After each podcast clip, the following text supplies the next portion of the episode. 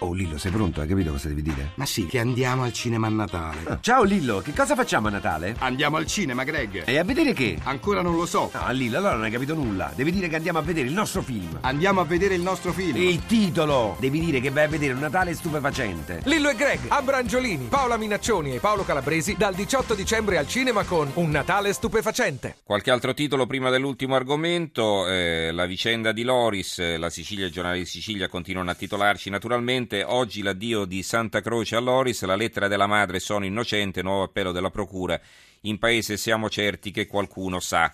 E eh, questo scrive la Sicilia. Il giornale di Sicilia, Veronica implora Davide, oggi i funerali senza di lei, dal carcere scrive al marito, come puoi credere che abbia ucciso nostro figlio, il padre la difende. Allora, altri argomenti. Eh, il sole 24 ore, corruzione, costo da 13 miliardi l'anno, rivisto a ribasso il PIL 2014, meno 0,5%, nel 2015 attesa crescita dello 0,5%. Questi sono i dati non dell'Istat, non del governo, ma i dati della Confindustria. Allora, ancora, eh, Italia Oggi ha una curiosità che la voglio leggere, magari vediamo se riusciamo a approfondirla nei prossimi giorni. Al comune di Piacenza hanno eh, trovato un nuovo lavoro, il, il, contatore di piccioni, nuova professione in tempo di crisi. Non c'è altro in prima pagina, sarà interessante capire come fanno a pagare uno per contare i piccioni. Il Fatto Quotidiano, la politica commissaria alla Procura di Palermo, questa è l'apertura del Fatto Quotidiano. I membri laici di destra e sinistra del CSM con i togati di magistratura indipendente e i vertici della Cassazione nominano lo voi, violate tutte le regole per, broccia- per bocciare Lari e Lo Forte ritenuti troppo vicini ai PM del processo trattativa. Libro apre con quest'altro titolo, Renzi ha tre assi da giocare, produzione su, tassi e petrolio giù, alcune congiunture favorevoli consegnano al governo un insperato tesoretto da investire sulla crescita, ma se non si riducono debito e spesa pubblica andrà sprecato, servono meno chiacchiere più fatti subito. Il Gazzettino di Venezia, Olimpiadi schiaffa a Venezia, Malagò sceglie Milano e Torino. Il presidente del CONI e la candidatura del 2024 chiude la porta ai sogni olimpici del Veneto. Aperte virgolette, penso piuttosto a Milano e Torino se si decentrano le gare, le la candidatura ne risente. Ma l'imprenditore veneziano Luigi Brugnaro non si arrende, prima lavoriamo tutti insieme per l'Italia. Il messaggero Veneto al centro pagina, ci sono le rovine di Aquileia. SOS Aquileia, fra 30 anni rischiano di sparire i resti romani, tra le cause del degrado il mancato drenaggio dei terreni e il traffico sulla vicina statale. E poi c'è un altro titolo, dopo il Tokai ci scippano il frico. Il frico, eh, lo sapete, il frico è un piatto a base di formaggio, eh, anche di patate, di burro, che è un po' eh, la preparazione culinaria tipica del Friuli. Eh, la Corea del Sud vuole produrlo, chiesta la tutela DOP per il frico.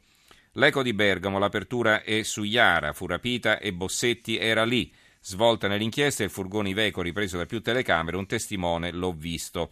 Il piccolo di Trieste apre con gli scandali in regione, sprechi pubblici, il Friuli Venezia Giulia non si salva. Il saluto di Zappatori, procuratore della Corte dei Conti regionale, ma quale isola felice, sorpreso dalle spese dei politici. Il Corriere dell'Umbria è stato approvato l'accordo alle acciaierie di Terni, i favorevoli hanno sfiorato l'80%, votata anche la risoluzione europea sull'acciaio. Il mattino di Padova apre con questo titolo: In Italia è più facile rubare. Intercettata una banda di albanesi, qui non si va in galera, qui si intende in Italia, appunto. La tribuna di Treviso, coppia gay è una famiglia, storica sentenza civile, le ceneri del defunto al compagno. Il mattino, a proposito di archeologia, abbiamo sentito prima di Aquileia, invece parliamo di, Erchio, di Ercolano. Il sovrintendente lancia l'allarme, ma a Pompei accontenta i sindacati, non c'è vigilanza, chiudo Ercolano. Allora, eh, prima di leggere due commenti che ci riserviamo per la fine, affrontiamo l'ultimo argomento di oggi, che è quello dell'olio d'oliva. In linea abbiamo eh, Carlo Barnava, produttore di olio della Coldiretti Puglia. Barnava, buonasera. Buonasera, buonasera a lei. Ecco, l'abbiamo chiamata perché insomma sono tanti gli argomenti sul tappeto riguardanti, riguardanti, l'olio d'oliva. Allora, intanto è stata una stagione brutta non soltanto in Puglia ma in tutta Italia. E poi in Puglia si è aggiunta anche questa, questa che chiamano la peste del, dell'olio. Adesso lei ci spiegherà meglio di che cosa si tratta, dell'olivo, non dell'olio naturalmente. Ecco. Prego. Sì, uh, abbiamo diverse diciamo, problematiche, però uh, una che uh, riguarda um, le problematiche dell'olio o dell'olivo sono state due. La mosca olearia, che è una solita problematica che mh, anno più, anno meno colpisce l'olivo o l'oliva in sé per sé. E poi abbiamo il problema della xylella fastidiosa che è un, una problematica di un batterio che ha colpito alcuni olivi secolari nell'areale del Salento meridionale. Quindi è una zona che riguarda solo, una problematica che riguarda solo uh, la, il Salento meridionale e che ha anche questa influito nella diminuzione uh, della produzione di olive uh, e quindi di olio. Per quanto riguarda ehm, comunque c'è un calo eh, della produzione di olio del, di circa il 35%, in mm-hmm. alcune regioni italiane è anche maggior, maggiore, uh, ma comunque in giro, cioè in Puglia c'è uh, dell'ottimo olio extravergine. Uh, ma questo influirà anche sui prezzi secondo lei? Sì, ha già influito, siamo sinceri, ha già influito sui prezzi, non, eh, diciamo non eccessivamente. Io Penso che ancora il prezzo che attualmente uh, si trova nei frantoi, nelle cooperative, al produttore, nei uh, mercati nostri di campagna amica è un prezzo onesto e corretto che remunera ehm, onestamente tutta la filiera. In media intorno, attorno a quanto si aggira? Ma siamo sui 6,50 euro, 7 euro, 7,50 euro, almeno uh-huh. in Puglia dove ancora ci sono dei quantitativi importanti Uh, c'è anche un ottimo olio, eh, bisogna c'è anche, dirlo. Sì, sicuramente mm-hmm. un ottimo olio, ancora si sta raccogliendo, nel nord Varese ci sono le ultime partite di oliva coratina, qui nella zona del sud Varese, Monopoli Fasano, ancora si raccoglierà credo per un altro mesetto. E è vero che c'è anche il furto di quello che chiamano oro verde, che le cisterne vanno in giro scortate, sì, non è un po' esagerato?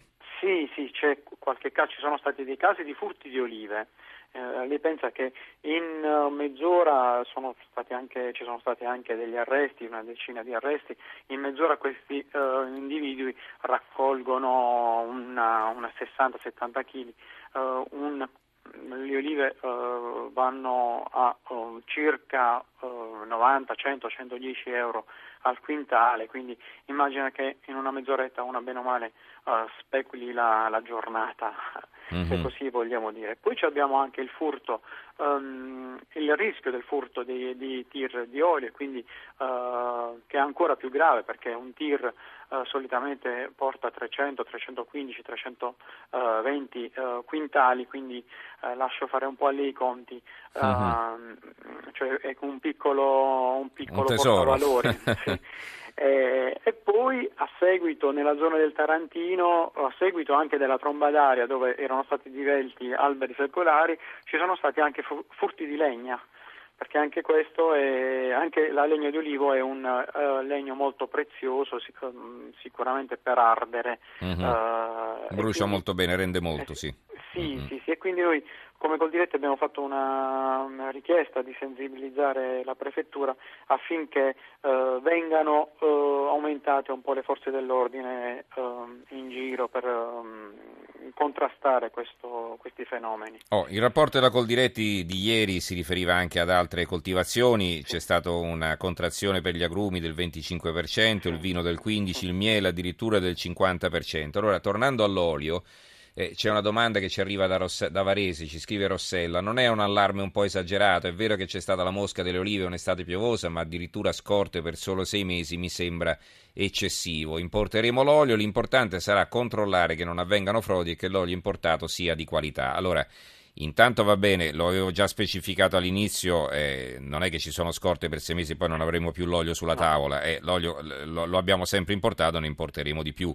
Sì. Quello che volevo chiederle invece, proprio eh, ricollegandomi a quello che ci domandava la nostra ascoltatrice, è, è, ci sono molte, molte volte noi andiamo a comprare una bottiglia al supermercato che costa 2 euro, 2 euro e mezzo e quindi ce la compriamo al volo, magari anche di marca perché ci costa poco. Allora, che tipo di garanzia abbiamo su quell'olio, eh, fatto salvo il fatto che c'è scritto prodotto in Italia o imbottigliato in Italia, che significa ben poco, insomma? Sì, prodotto in Italia 100% eh, italiano dovrebbe, Dovrebbe essere, secondo- certo. dovrebbe essere italiano. Ma non potrebbe costare eh, due euro e mezzo, dice lei. No, assolutamente no, assolutamente no. Nel supermercato ancora ci sono oli che, eh, non italiani che costano eh, sui 3 euro, 3,50 euro. Mm. Però il consumatore, ma come da sempre eh, col diretti chiede, è la trasparenza dell'etichetta, la- leggere attentamente l'etichetta perché il prodotto 100% italiano, il prodotto DOP, IGP, i prodotti acquistati direttamente in frantoio, direttamente dal produttore nei eh, mercati di campagna amica mh, sono eh, di una garanzia diretta del- di chi lo fa eh, come me, eh, di chi fa come me olio tutti, tutti i giorni diciamo nel periodo Mhm. invernale. Allora, le olive noi le importiamo dai paesi rivieraschi, insomma, da quelli che si affacciano sul Mediterraneo, no? dalla Grecia, dalla Turchia e dai paesi del Nord Africa. Eh, e poi, diciamo, queste olive vengono trasformate in olio qui da noi. Ecco, allora, eh, sulla qualità delle olive eh, de- degli altri paesi, insomma, non è che possiamo dire necessariamente che tutte le olive prodotte in Italia sono migliori di tutte le olive prodotte in Grecia. Ci saranno zone dove naturalmente la qualità è migliore o peggiore. Ecco, però Sì. diciamo su una- uno standard di qualità medio che tipo di controllo abbiamo? Ma eh, in Italia eh, sappiamo che eh, la filiera alimentare in genere è super controllata. Certo. Eh, oramai eh, sono dei, per fare anche dei, ehm, dei prodotti chimici sono, in Italia siamo sicuri che sono banditi e non vengono utilizzati. Eh, negli- nei paesi europei sicuramente vengono utilizzate le stesse leggi, ma in- nei paesi al di fuori della comunità europea avrei dubbi che vengano eh, eh, rispettate eh, così rigorosamente ehm, diciamo, i canoni della buona eh, prassi agricola, della buona sicurezza alimentare. Ehm, Quindi lei dice che il prezzo più basso non è soltanto legato al bassissimo costo della manodopera, Eh. è proprio è anche un metodo di coltivazione che è anche diverso. co- sì, metodi di coltivazione diversi, ma mm, sono dell'avviso che non viene so- mm, l'importazione di olive è minimo, ma è soprattutto eh, importazione di olio, perché è, Mm. è più comodo importare olio che Eh, olive. certo. Anche Quindi si importa poi- l'olio e lo si mischia magari con l'olio italiano. Sì, con l'olio italiano e... sì, Certo, non è velenoso eh, per carità, anche perché poi ci sono i No. controlli su quello che va in bottiglia, però Sì, noi andiamo a comprare un olio come olio italiano e in effetti non lo è. Ecco, Eh, questo è- infatti, eh. infatti, infatti. Sicuramente bisogna comunque eh, avere chiarezza e trasparenza nei confronti del consumatore. Poi il consumatore sceglierà se acquistare l'olio italiano o l'olio extracomunitario o di miscele Mhm. comunitarie. Allora, senza togliere nulla all'olio di altre regioni che è altrettanto buono, possiamo decantare, visto che lei è pugliese, le, le- le lodi dell'olio pugliese. Sì, Che sì. cosa ci No, può dire? c'è- Mm. c'è- ci sono importanti quantitativi in Puglia che riusciranno a soddisfare, Mhm. come dice Goldiretti, sicuramente per il, il sondaggio per No, ma sulle caratteristiche organolettiche, sulle caratteristiche proprio dell'olio pugliese, che cosa mi può dire?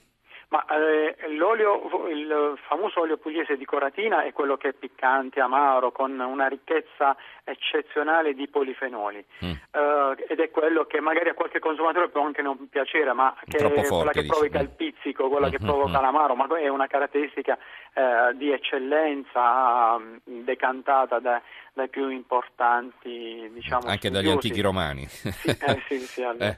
Eh. Poi ci sono anche gli oli diciamo più armonici che hanno dei gusti, dei fruttati più equilibrati che eh, vanno comunque bene. No? Certo.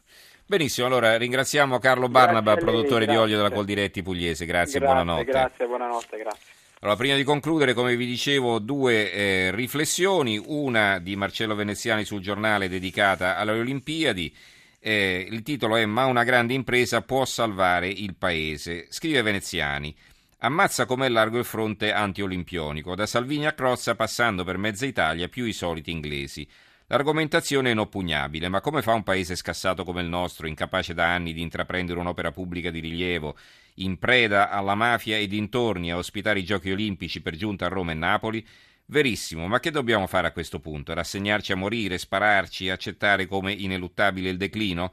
Questo paese non si salva se non tenta una grande impresa. Il viatico ce lo offre un poeta pazzo e tedesco, Hölderlin, Hölderlin là dove cresce il pericolo, là cresce quel che salva.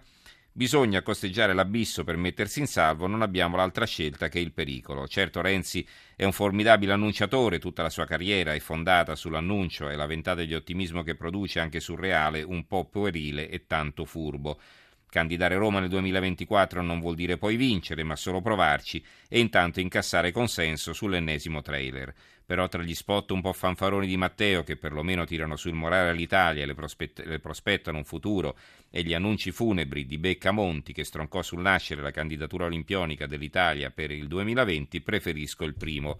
E come la scommessa secondo Pascal, col primo hai due possibilità, una grande di fallire e una piccola di farcela, e intanto rimetti in moto il paese. Col secondo ne hai solo una, tentare di evitare il baratro scegliendo il feretro. E volevo concludere con eh, quella che poi è l'apertura sotto il titolo principale del centro, il quotidiano di Pescara. Il Papa benedice Iaia via Skype. Francesco abbraccia la mamma e si collega al computer con la bimba malata. Papa Bergoglio benedice la piccola Iaia, la bimba di Roccaraso, che ha bisogno di costosissime cure negli Stati Uniti per sconfiggere la malattia. Il pontefice ha accolto la madre della piccola durante l'udienza in Vaticano e di fronte a un tablet con un collegamento via Skype ha sorriso alla bimba, ha tracciato nell'aria un segno di croce e l'ha invitata ad avere coraggio. Una benedizione che è anche un invito a proseguire una battaglia, come ha sottolineato la madre della piccola, perché Yaya ha sei anni e da due combatte contro un tumore. Le cure in Italia si sono rivelate inefficaci e per sperare deve affidarsi a un team di ricercatori di New York che sperimenta nuove tecniche anche per l'immunoterapia. Per raggiungere l'obiettivo servono circa 800.000 euro, nelle prossime ore si conta di toccare quota 500.000, in, media arrivano 10.000 euro al giorno per Iaia si è mobilitato l'Abruzzo. Donazioni stanno arrivando anche dagli emigrati all'estero. È stato fatto tanto, ma si può fare un sacrificio in più. Basta anche un piccolo contributo. È stata fondata una onlus ed è stato creato un apposito sito internet www.ilsognodiiaia.org dove poter offrire un proprio contributo con bancomat e carte di credito. Le donazioni sono possibili anche in due istituti, la Banca di Credito Cooperativo di Calcio e di Covo e la Banca di Credito Cooperativo di Roma coraggio. Questa è la conclusione di questo appello del centro di Pescara. Bene, allora abbiamo concluso anche per oggi. Io ringrazio eh, Fernando Conti che ha curato la parte tecnica, Stefano Cuneo, Maria Cristina Cusumana e Claudio Spagnolo in redazione, Roberta Di Casimiro in regia. In chiusura vi ricordo come sempre che le nostre puntate sono scaricabili dal sito trapocoinedicola.rai.it e che se volete scriverci l'indirizzo di posta elettronica è trapocoinedicola.chiocciolarai.it. Grazie a tutti voi per averci seguito e ci rivediamo domani. Buonanotte.